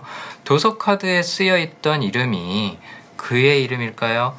어, 당신 이름일 것만 같아서요. 라고 편지를 마무리를 하죠. 네. 그래서 어, 절친을 갖고 있는 성향이기 때문에 어, 어찌 보면 항복을 할 수 있지 않았나. 네. 상대방의 절친을 인정을 해주는 거죠. 그렇죠. 네, 그 사람이 나보다 더 훨씬 더 많이 공유하고 있구나. 어. 그 사람이 이츠키 군의 마음을 더 많이 가져갔구나. 그렇죠. 더 많은 속 이야기들이 있고. 음. 어. 어, 이츠키 군이 나를 좋아한다. 그러니까 히로코 입장에서는 이츠키 군이 나를 좋아한다고는 했지만 결혼하고 싶은 마음도 분명히 있어서 반지도 갖고 오고 하긴 했지만 네, 이츠키 짱과 더 많이 공유하고 있었구나라는 게 얘기를 하면 할수록 드러났던 거죠. 음. 그래서 아까 윤철 씨가 말씀하신 대로 영화 후반부에 가면 이게 히로코의 얘기가 아니라 네, 이츠키 이츠키 짱. 군과 이츠키 짱의 얘기라는 걸 알게 되는 거죠. 네. 어, 이츠키 군에 대한 얘기로 이제 그러면은 아, 마지막으로 넘어가 보죠. 이츠키 군은 아까 말씀드린 것처럼 자기 확신이라는 테마가 있다고 예측을 해봤었죠. 어, 내 방식대로, 내 멋대로 사는 사람이에요. 네, 현실이 타인에 의해서 뭐 이런 사회적 동의에 의해서 결정이 되는 게 아니라 내가 만든다라고 생각을 하는 거죠.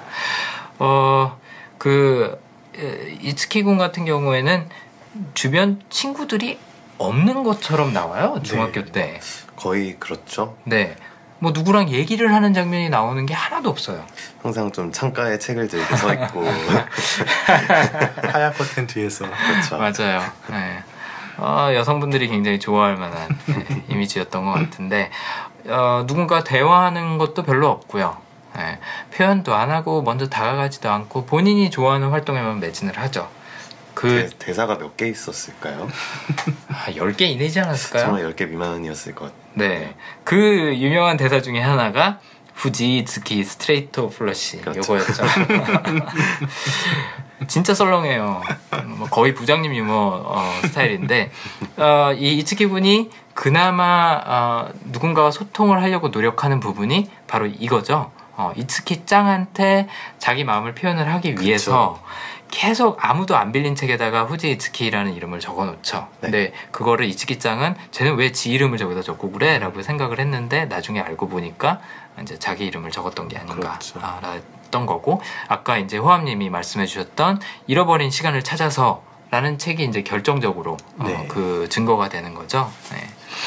아무튼 뭐 이상 이런 이상한 취미들을 갖고 있고요. 어, 이츠키짱이 자전거 타고 가는데 그 옆으로 다가와서 봉투 어, 이렇게 머리에다 씌워서 어, 장난치고 또 시험지 바뀌었다고 찾아간 이츠키짱한테 어, 자전거 이렇게 왜 페달 돌리면 불 네, 나오는 그거 있었잖아요. 만들죠. 어, 그거 돌리게 만들고 이게 내 답안지인가 아닌가 확인을 하는 게 아니라 정답 체크를 하고 있어요. 그리고 불이 약해지니까 어, 잘안 보인다고 하면서 막더 빨리 돌리라고. 이치기장은 아무 소리 없이 잘 돌리더라고요. 아, 그것도 굉장히 신기했죠. 네, 네. 맞아요. 어, 어, 왜 그랬을지 혹시 예측해 보셨나요? 저는 이치기장이 그래도 네. 마음이 있기 때문에 음. 자신을 깨닫지 못했지만 그렇죠. 아. 네, 뭐 자동적으로 이렇게 되는 거죠. 호감이 정확하시네요. 네, 저도 그렇게 생각했어요. 어, 잃어버린 기억이 어, 되살아난 순간에 대해서 아까 얘기를 했잖아요. 기억만 되살아나는 게 아니라 본인도 그 감정을 갖고 있었다는 게 되살아나지 않았을까. 그쵸. 그런 장면들이 여기저기 많이 있었던 맞아요. 것 같아요. 맞아요. 그, 맞아요. 그 누구였죠? 산, 사, 불화범? 사나이 사나이? 아, 사나에? 사나이. 네네. 사나이를 이제 소개시켜 음. 주러 갈 때도 어떻게 보면 좀 평소 모습 답지 않게 좀 어, 강하게 끌고 과격하게. 들어가는 그렇죠. 모습도 맞아요. 있고 음. 그러니까 어, 사나이하고 이츠키군하고 혹시라도 사귀게 되는 게 굉장히 못마땅했던 거죠. 맞아요. 자기도 마음이 있으니까. 근데 그걸 스스로는 인지를 못하니까 괜히 화를 냈죠. 사나이한테도 그렇고 이츠키 군한테도 그렇고. 그리고 마지막으로 책 돌려줄 때도 어, 어, 삼가 고인의 명복을 빕니다라고 얘기를 할 때 웃은 게 음, 이 사람한테, 그러니까 이츠키군한테 마음에 있지 않으면 그게 귀여워 보이지 않을 거라고 생각을 하거든요. 그렇죠. 음. 그래서 거기서도 마음이 좀 드러났던 것 같고 네. 윤철 씨 중간에 그 육상 장면에서도 아 네. 이렇게 막 사진을 뭐 의도치 않게 찍지만 나중에 다 찍은 다음에 또 약간 딴청을 부리잖아요. 이거 맞아요. 초점 어떻게 맞추냐 아, 음. 맞아요. 어, 그런 것도 그렇고 그쵸. 여기저기 많이 나왔던 것 같아요. 그쵸. 마음이 가는 대로 눈이 간 거죠. 그렇죠. 계속 응시하고 있었던 거잖아요. 이츠키 짱도. 그렇죠. 이츠키 군을 계속 관찰을 했어요. 근데 응시 안 하기도 힘들었을 것 같아요. 아 너무 잘생겨서? 그것보다 이렇게 다리 기흡싸고 있는 아이가 아, 아, 육상대회에서? 누가 안 보겠어요. 맞아요. 그 육상 대회 바로 전날인가 이제 연습을 하는 장면이 나오죠. 거기서 이츠키 군이 다른 그 선수들이 그 결승선까지 들어오는 장면을 이렇게 옆에서 보면서 그 목발? 목발로 목발로 총총 쏘듯이 아. 쏴요. 근데 다른 사람들은 상관도 안 해요. 안 보고 있어요. 무시하고 있는 거죠. 근데 아무튼 굉장히 괴상한 행동들을 많이 해요. 네. 이렇게 평소에는 아무 얘기도 없다가 괴상한 행동들을 한두 번씩 하는 게 이 자기 확신이라는 테마가 강하게 아, 작용을 했기 때문에 그러지 않았을까. 웬만한 사람들은 쪽팔려서 그런지 못하거든요. 그렇죠. 네. 어, 육상대회 때도 기부스 한 사람이 참가를 한 게 아닌데도 불구하고 옆에서 같이 뛰기 시작하잖아요. 그렇죠. 그러다가 멀쩡히 잘 뛰고 있는 사람도 넘어뜨리고 선수도 네. 그래서 막 끌려 나가고 하는데 이런 것들이 내가 하고 싶으면 하고 내가 맞다고 생각하면 하고 내가 필요 없다고 생각하면 안 하고 하는 그런 전형적인 자기 확신의 모습을 보여준 게 아니었나 그 더 랍스터에서도 데이빗이 그 이미 눈이 멀어 있는 그 여자를 데리고 도심에 나가서 내 눈을 찔러서 우린 부부로 살겠다 같이 살겠다 네. 라는 결심을 어, 이행을 하는 거잖아요. 뭐 아니 뭐 실제로 눈을 찔렀는지는 모르겠지만 어쨌든 숲 밖으로 같이 나가잖아요. 맞습니다. 네. 그것도 남들이 보기엔 굉장히 용감한 행동처럼 음. 보일 거예요. 근데 자기 확신을 갖고 있는 사람한테는 그게 용감하고 말고의 문제가 아닌 거죠. 영화 주인공 중에 네. 자기 확신인 사람이 네. 많이 있을까요? 어, 자기 확신을 갖고 있는 사람은 일단은 보통 사람이 보기에 약간 괴짜처럼 보일 거예요. 음, 그렇기 때문에 로맨스 코미디에서 어, 자기 확신을 갖고 있는 사람은 보기 힘들지 않을까. 음. 음. 캐리비안의 적의 조니 뎁도 좀 자기 확신 같네요. 그렇죠. 어, 그럴 수 있죠. 그러니까 자기만의 정신 세계도 굉장히 독특하고요. 음. 취미 호불호 굉장히 독특하고요. 가치관 독특하고요. 그게 다른 사람의 공감대를 전혀 못 사는 경우가 많아요. 음.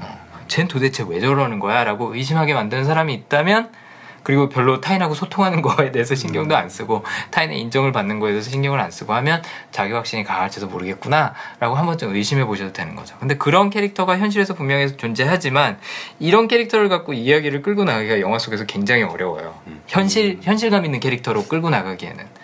그건 그렇죠. 네, 그래서 방금 말씀하신 캐리비안의 해적이나 아니면 더 랍스터 같은 약간 판타지물에서는 네. 잘 나오는 거죠. 네. 음. 어, 여기서도 이츠키구는 사실은 이해하기 굉장히 힘든 캐릭터잖아요. 맞아요. 히로코 본인조차도 이츠키군에서 해서 다 몰라요. 워낙 말도 안 하고 계상한 행동도 많이 하고 산에서 떨어져 죽을 때 노래를 부르면서 죽었다라는 네. 얘기를 하잖아요. 그거 정말 정말 괴행이거든요. 그런 거를 바깥 사람들이 이해하지 못하는데 그 얘기를 풀어내주는 게 이츠키 짱이 하는 역할인 거죠. 음. 하나하나씩 이제 그 자료를 제공하면서 나름대로 어, 이야기를 풀어나가는 겁니다. 아무튼 굉장히 개상한 캐릭터예요. 개상, 개, 개상한 캐릭터고 그 프로포즈 할 때도 아무 말도 안 했던 게 저는 이렇게 예측을 해봤어요. 반지 케이스까지 들고 나왔어요. 그러니까 프로포즈를 하고 싶다는 마음이었는지 해야겠다는 의무감이었는지는 모르겠지만 어쨌든 할 생각은 있었던 거죠. 근데 아무 말도 못 해요. 네.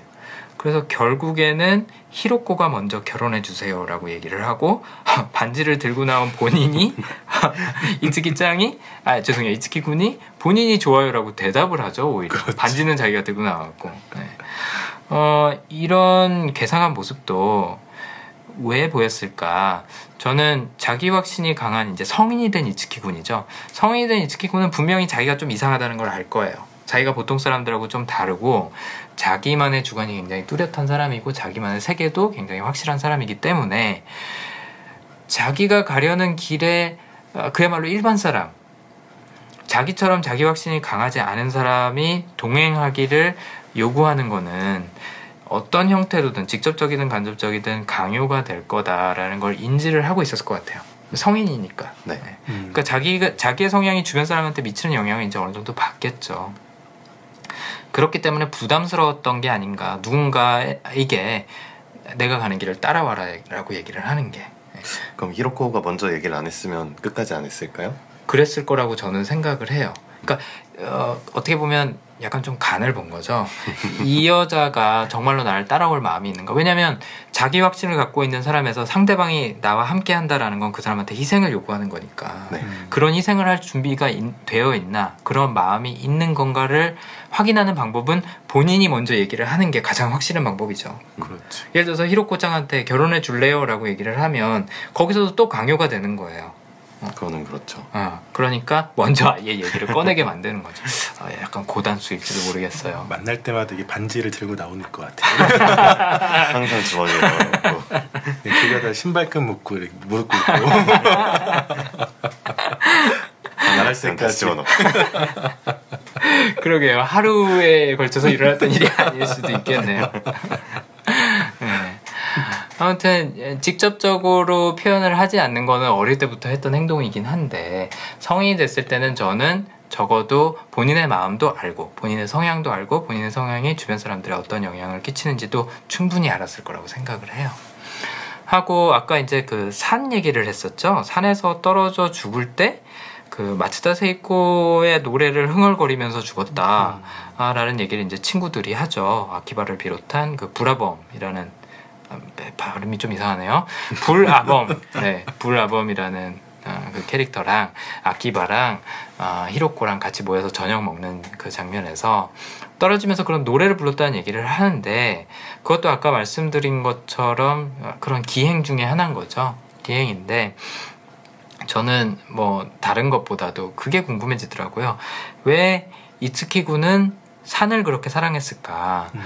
어, 그 이주기 행사를 마치고 나서 예비 시어머니랑 이츠키 짱이랑 같이 이제 방에 들어가서 막 뭐 얘기도 하고 하다 졸업 앨범 보고 거기서 주소 찾아서 이야기가 시작이 되잖아요. 네. 근데 그 장면에서 잘 둘러보면요. 온통 산 사진과 산 그림이에요. 어, 이츠키 방이. 방이요? 이츠키 군의 방이. 오. 네. 그러니까 성인이 된 이츠키 군의 방은 산 사진과 산 그림밖에 없어요. 음. 온통 산이에요.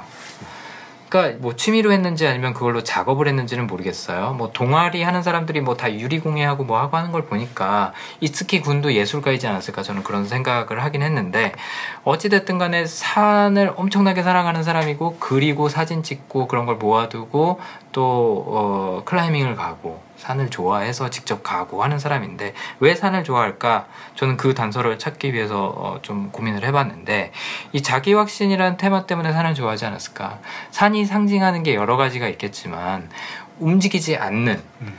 굉장히 우직한 존재잖아요. 그런 우직함을 사랑했던 게 아닌가.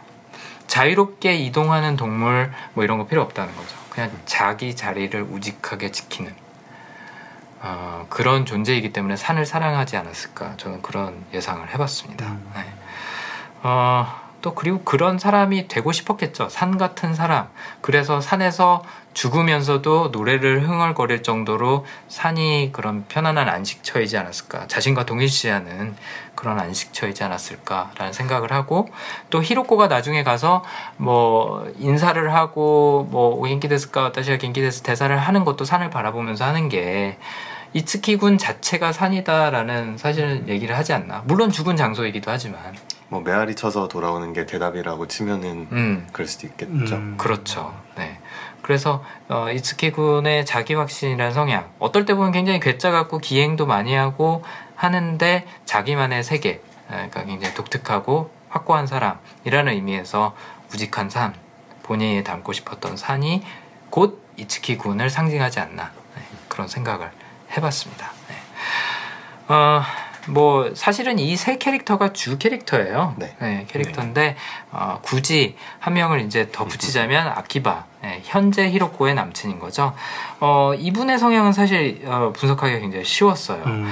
나머지 세 분은 뭐 여기 녹음하셨으니까 다 보셨겠지만 제가 녹음 바로 직전까지도 혼자 화장실에 들어가서 막 고민을 했거든요. 네. 도대체 어떤 성향 때문에 이럴까. 그래서 힌트를 다행히 또 찾아내긴 했는데 아키바는 어, 아까 이제 윤철 씨가 본인 사례 말씀해 주실 때 언급했던 것처럼 개별화.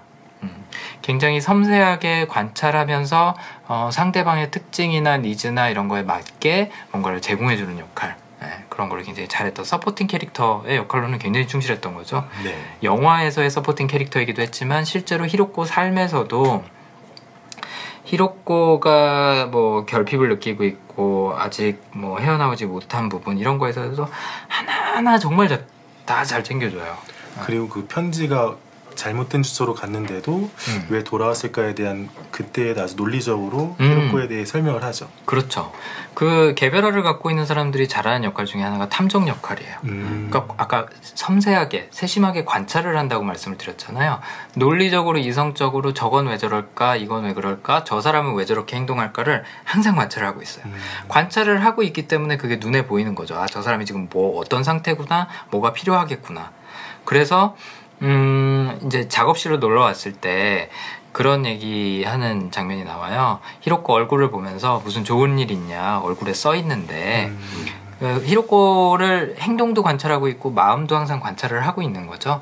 이때가 그 이제 어, 이츠키 군한테 편지를 이츠키 군이라고 짱. 본인이 믿는 사람한테 그렇죠. 아, 편지를 받았던 그 순간이잖아요. 그래서 그런 때도 있었고 그리고 이게 또 언제 나타나냐면 오타루에 실제로 이츠키 군이 살아있는지 안, 안 살아있는지. 아니, 물론 상식적으로 생각하면 안 살아있죠. 근데도 이 여자친구 챙겨주려고 이렇게 헌신하는 거잖아요. 근데 아무튼 오타루에 한번 가자. 네.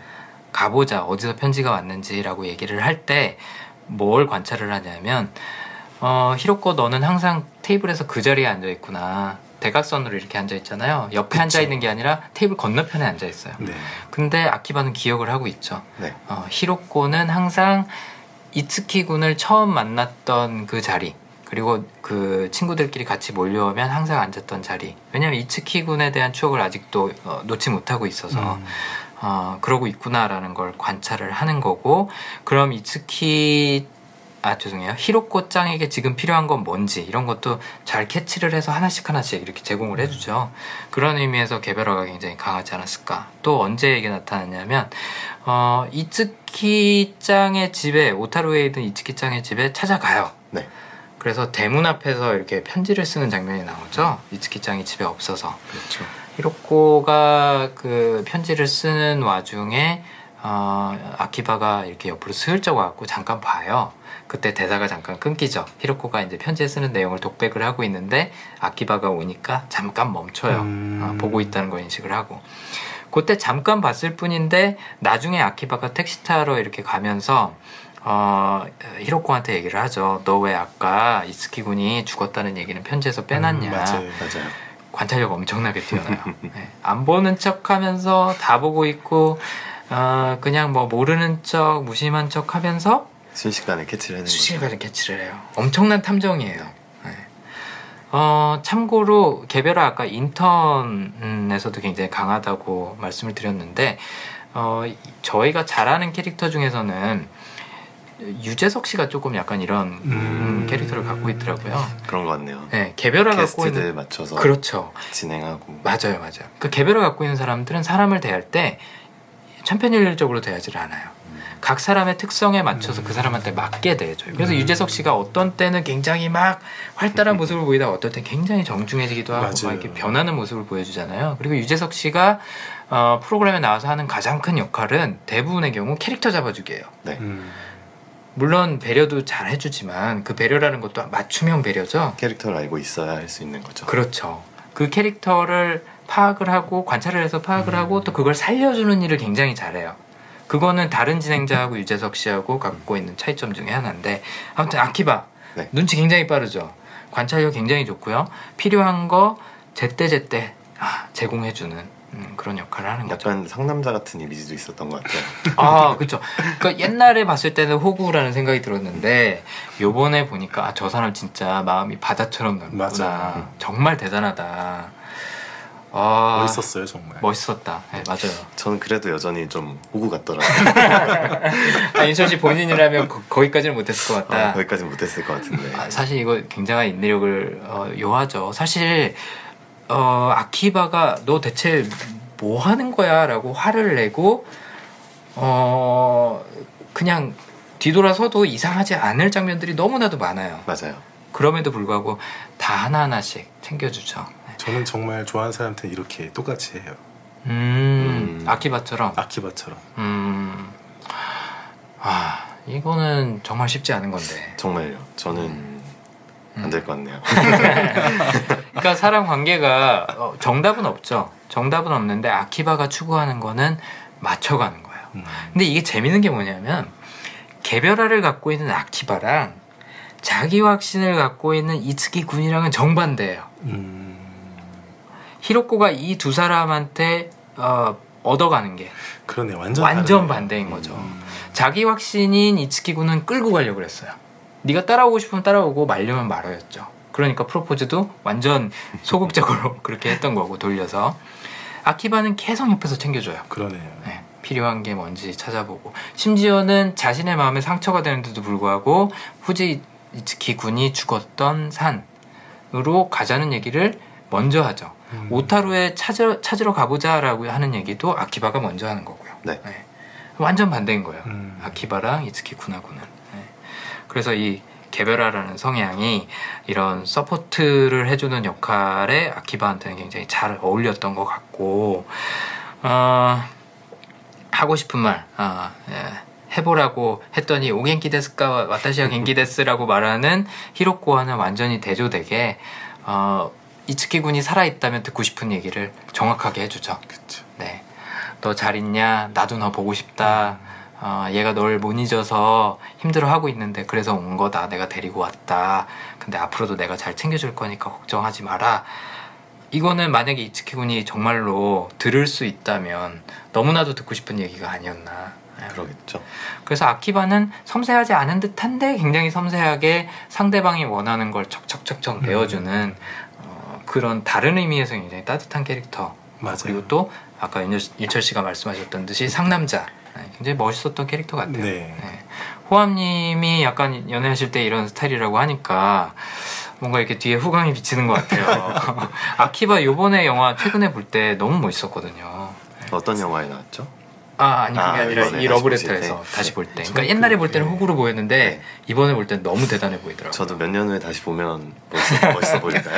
그럴 수도 있죠. 네. 지금 그래서 영화 볼 때도 그랬고 오늘 이렇게 얘기할 때도 너무나 많은 추억이랑 옛 인연들이 계속 떠올라서 네. 뭔가 계속 엉키고 있어요 생각이. 아, 예. 그러시구나. 예. 지금 영화 얘기도 엉키 아, 하면서, 하면서 계속 개인적인 예. 막 뒤에서. 오늘 술 한잔 하셔야겠네요. 아, 그러게요. 아, 사실 저희가 방송 전에 치맥을 한번 했어요. 그래서 음주 방송이긴 한데, 그래서 그런가? 좀 감성이 울컥울컥하네. 아, 저도 얘기하다가 아까 갑자기 음. 입이 돼갖고 울컥하는 거예요. 아, 참. 보고 또 봐도, 예, 감성을 많이 자극하는 영화 같아요. 말씀하신 것처럼, 어, 기억, 잃어버린 기억, 아니면 내가 감춰놓고 싶은 기억 때문에 상처받았던 것들이 어, 다른 기억으로 치유된다라는 네. 얘기를 이 러브레터에서 해주고 있는데, 러브레터라는 영화 자체가 보고 있는 관객한테도 그 추억을 자극하고 기억을 자극해서 뭔가 갖고 있었던 상처를 치유해주는 영화이기 때문에 보고 또 봐도 좋은 게 아닌가. 시간이 지나도 사랑받지 않나. 그런 생각이 어, 지금 문득 드네요. 네. 호암님 말씀을 해주시니까. 네. 어떻게 보면은 좀 어, 영화 볼 때보다 보고 나서 어, 아련한 마음이 더 많이 맞아요. 남는 그런 류의 영화죠. 네. 어, 윤철 씨 이- 이제 나중에 볼 때 아키바가 대단해 보이는지 다시 한번. 네, 다시 꼭 한번 제가 또- 5년 정도 있다 다시 한번 네, 보도록 한번 하겠습니다. 보셔야겠네요. 그때 또 초입부에 헷갈리시는 거 아닌가요? 그러면 안 되는데. 아, 재밌네요. 아니요, 그때까지 수집 갖고 계시기 때문에 이 팟캐스트 보관하고 계실 거예요. 네, 본인이 출연하셨던 거고 하니까 특히나 더. 그래서 아마 들으시면서 5년 후에도 분명히 들으시면서 영화를 봐도 전혀 이상하지 않을 사람이라고 생각을 해요. 수집을 갖고 있는 분이라면. 네. 그래서 저도 뭔가 잘 기억이 안 나거나 팟캐스트에 대해서 그러면 윤철 씨한테 한번 여쭤볼게요. 네, 나중에 시간이. 나면 그러면 아, 아무튼 어, 옛날 학창 시절의 추억에 대해서 굉장히 이야기를 많이 하는 감독이죠 이와이 네. 슌지가 러브레터뿐만 아니라 4월 이야기도 여대생의 이야기고 아까 말씀하셨던 하나와 앨리스라는 것도 그것도 여고생 여고생의 이야기고 릴리슈슈도 여중 중학교 그렇죠. 학생들의 이야기고 그렇죠. 그래서 추억 추억이다, 기억이다 그러면 그냥 흔히 이미 지나가 버린 일이야. 지금 현재 나한테는 중요하지 않은 거야 라고 그냥 박스 안에 이렇게 넣어두기 십상인데 막상 꺼내 보면 분명 그렇게 치유되는 부분이 있고 또 현재를 살고 있는 나에게 행복을 가져다 주는 부분도 있고 하기 때문에 기억의 소중함 에 대해서 굉장히 인지를 하고 있고 사람들한테 그 메시지를 전달을 해주고 싶었던 게 아닌가 음. 이와이 슌지가 러브레터뿐만 아니라 본인의 다른 작품들 안에서도 네. 네, 그렇지 않았나 싶습니다. 네. 그래서 어, 며칠 전에 폭설이 왔었는데 이런 아름다운 설경도 어, 영화 내에서 보실 수가 있고요. 그다음에 또 실내에서의 그 분위기가 영화에서 굉장히 잘 어, 캡처를 했던 것 같아요. 네. 그러니까 뭔가 감기가 들려서 그런 것도 있고 또 히로코는 집에서 이렇게 뭐 편지 쓰고 읽고 하는 것도 있고 그런 실내에서 그러니까 겨울에 밖은 추운데 안은 따뜻하고. 아늑한 그런 분위기도 굉장히 잘 연출이 되거든요. 그래서 그 유리 공방도 아주 따뜻한 아, 맞아요. 곳이고 맞아요. 약간 오렌지빛 또는 그런 네. 색깔이 굉장히 많죠. 하얀색 차가움과. 어, 이것도 냉정과 열정 사이네요. 냉탕과 열탕 사이. 네. 그래서 그 차가운 분위기와 따뜻한 분위기를 오가면서 어, 겨울에 굉장히 적합하게 음. 아, 영- 아, 그런 감성들을 느끼면서 볼 수 있는 영화가 아닌가 뭐 기억이나 추억도 되살려 보면서 어, 해서 저희가 겨울을 맞아서 어, 또 폭설이 내릴 이번 주를 맞아서 러브레터 또 이와이 슌지 기획전이 마침 다음 주부터 어, 진행이 되기 때문에 저희가 한번 선택을 해서 리뷰를 해봤습니다. 네.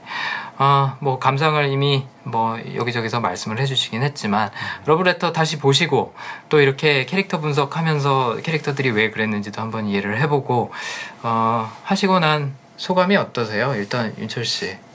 음 일단 뭐 두 번째 보는 영화였지만 음, 첫 번째 보는 영화처럼 음, 오랜만에 다시 보니까 정말 신선했고요. 음, 사실 저는 제가 이런 장르의 영화를 많이 즐겨보지는 않아요. 근데 네. 그러면서 또 보면서 느꼈던 게 와 95년이랑 지금은 세월이 정말 많이 변했구나. 음. 저때 편지로 저렇게 왔다 갔다 하는 게 최소 음. 몇 달은 걸렸을 텐데 음. 지금 사실 카톡 뭐 한 10분 보내면 되는 정도 어, 얘기잖아요. 그렇죠. 그런 것도 보고 뭐 타자기도 보고 음. 또뭐 손편지 쓰는 것도 보고 하면서 아, 음. 정말 나도 저렇게 어렸던 시절에 저 영화를 봤었는데 음. 이걸 다시 보니까 되게 좀 음. 뭔가 아련한 그런 것들이 많이 떠오르더라고요. 음. 그래서 음. 전또 특히나 이렇게 영화를 받아서 음. 한강에서 이렇게 눈을 맞으면서 봤는데 아 러브레터를 한강에서 눈 맞으면서 보셨어요? 네, 차에서 아. 네 정말 좋았어요. 음. 아. 본인 아이디어였어요? 아니 뭐 갔더니 눈이 오더라고요. 아, 그러셨구나. 어, 굉장히 되게 그러니까요. 특이한 환경에서 보셨어요. 그 나름대로 또 추억이 됐겠네요. 네. 아무튼 윤철 씨한테도 아까 저희가 계속 언급했던 그런 기억, 추억에 대한 것들이 많이 어, 떠올랐던 것 같네요. 호아님은 어, 영화 얘기를 하면서 갑자기 막 옛날 기억도 떠오르시고 센치해지신 것 네, 같아요. 센치해지신 것 같다, 아련해지셨다라고 말씀하셨는데 아, 뭐 소감이나 어떠신 것 같나요? 저는 살면서 별로 이렇게 과거를 잘 돌아보질 않거든요.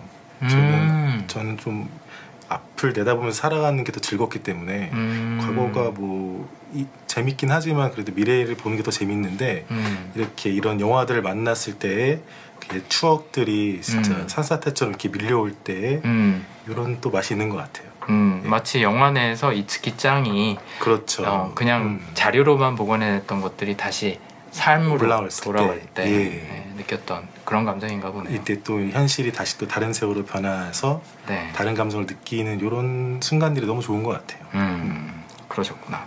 저는 개인적으로 이 분석을 하면서 어, 제가 이 영화를 상당히 많이 봤거든요.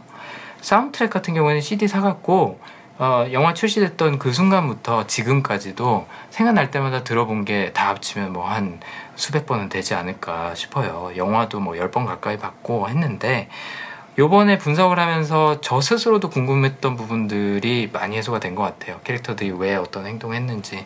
특히나 뭐, 어, 그 뭐, 이츠키 군이 상징하는 산이라든지 아니면 왜 프로포즈를 본인이 직접 하지 않았는지 이런 것들이 성향으로 분석을 하니까 답이 나오더라고요. 네, 음. 그래서 속, 속이 좀 시원합니다. 저는. 네. 그래서 앞으로 이 영화를 볼 때는 어, 저는 이제 확실하게 알고 볼 수 있을 것 같아요. 각자의 캐릭터들이 어떤 음. 마음이고 생각이었는지. 네. 그리고 또 OST에서 이와이 슌지가 그 Winter Story 그 네. 곡을 이 첫사랑의 풋풋함을 나타내기 위해서 8살 어린이한테 음. 예, 연습을 시켜가지고 피아노를 치게 했었대요. 네, 맞아요. 예. 네, 맞아요. 근데 그 피아노 친 어린이가 지금은 애니메이션 성우가 돼 있대요. 아, 그래요? 일본에서 예. 아, 그러니까 이게 20년 전이니까 그쵸. 이제 28 예, 네, 예. 됐겠죠. 그럼요. 어, 그렇구나.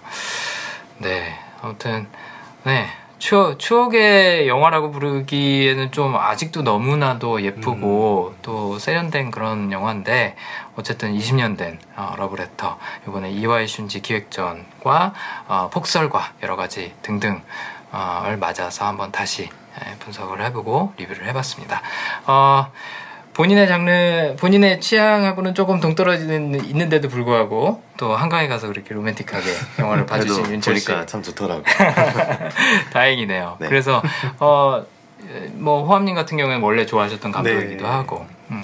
여러분들도 혹시라도 본인의 취향이 아니었다고 한다면 어, 여기 계신 윤철님처럼 보시면서 의외의 기억들이나 추억들을 다시 어, 상기시, 상기시켜주는 그런 계기가 되지 않을까 라는 생각하면서 한번 추천을 드려봅니다. 그래서 안 보셨던 분들은 한번 꼭 보시고요. 정말 좋은 영화고 그다음에 또 이미 보셨던 분들은 저희 해석 듣고 또 한번 챙겨 보셔도 좋을 것 같습니다. 네. 그럼 여기서 러브레터는 마무리를 하고요. 다음 영화에서 또 찾아뵙도록 하겠습니다. 두 분 다 긴 시간 고생하셨습니다. 감사합니다. 감사합니다. 감사합니다. 네.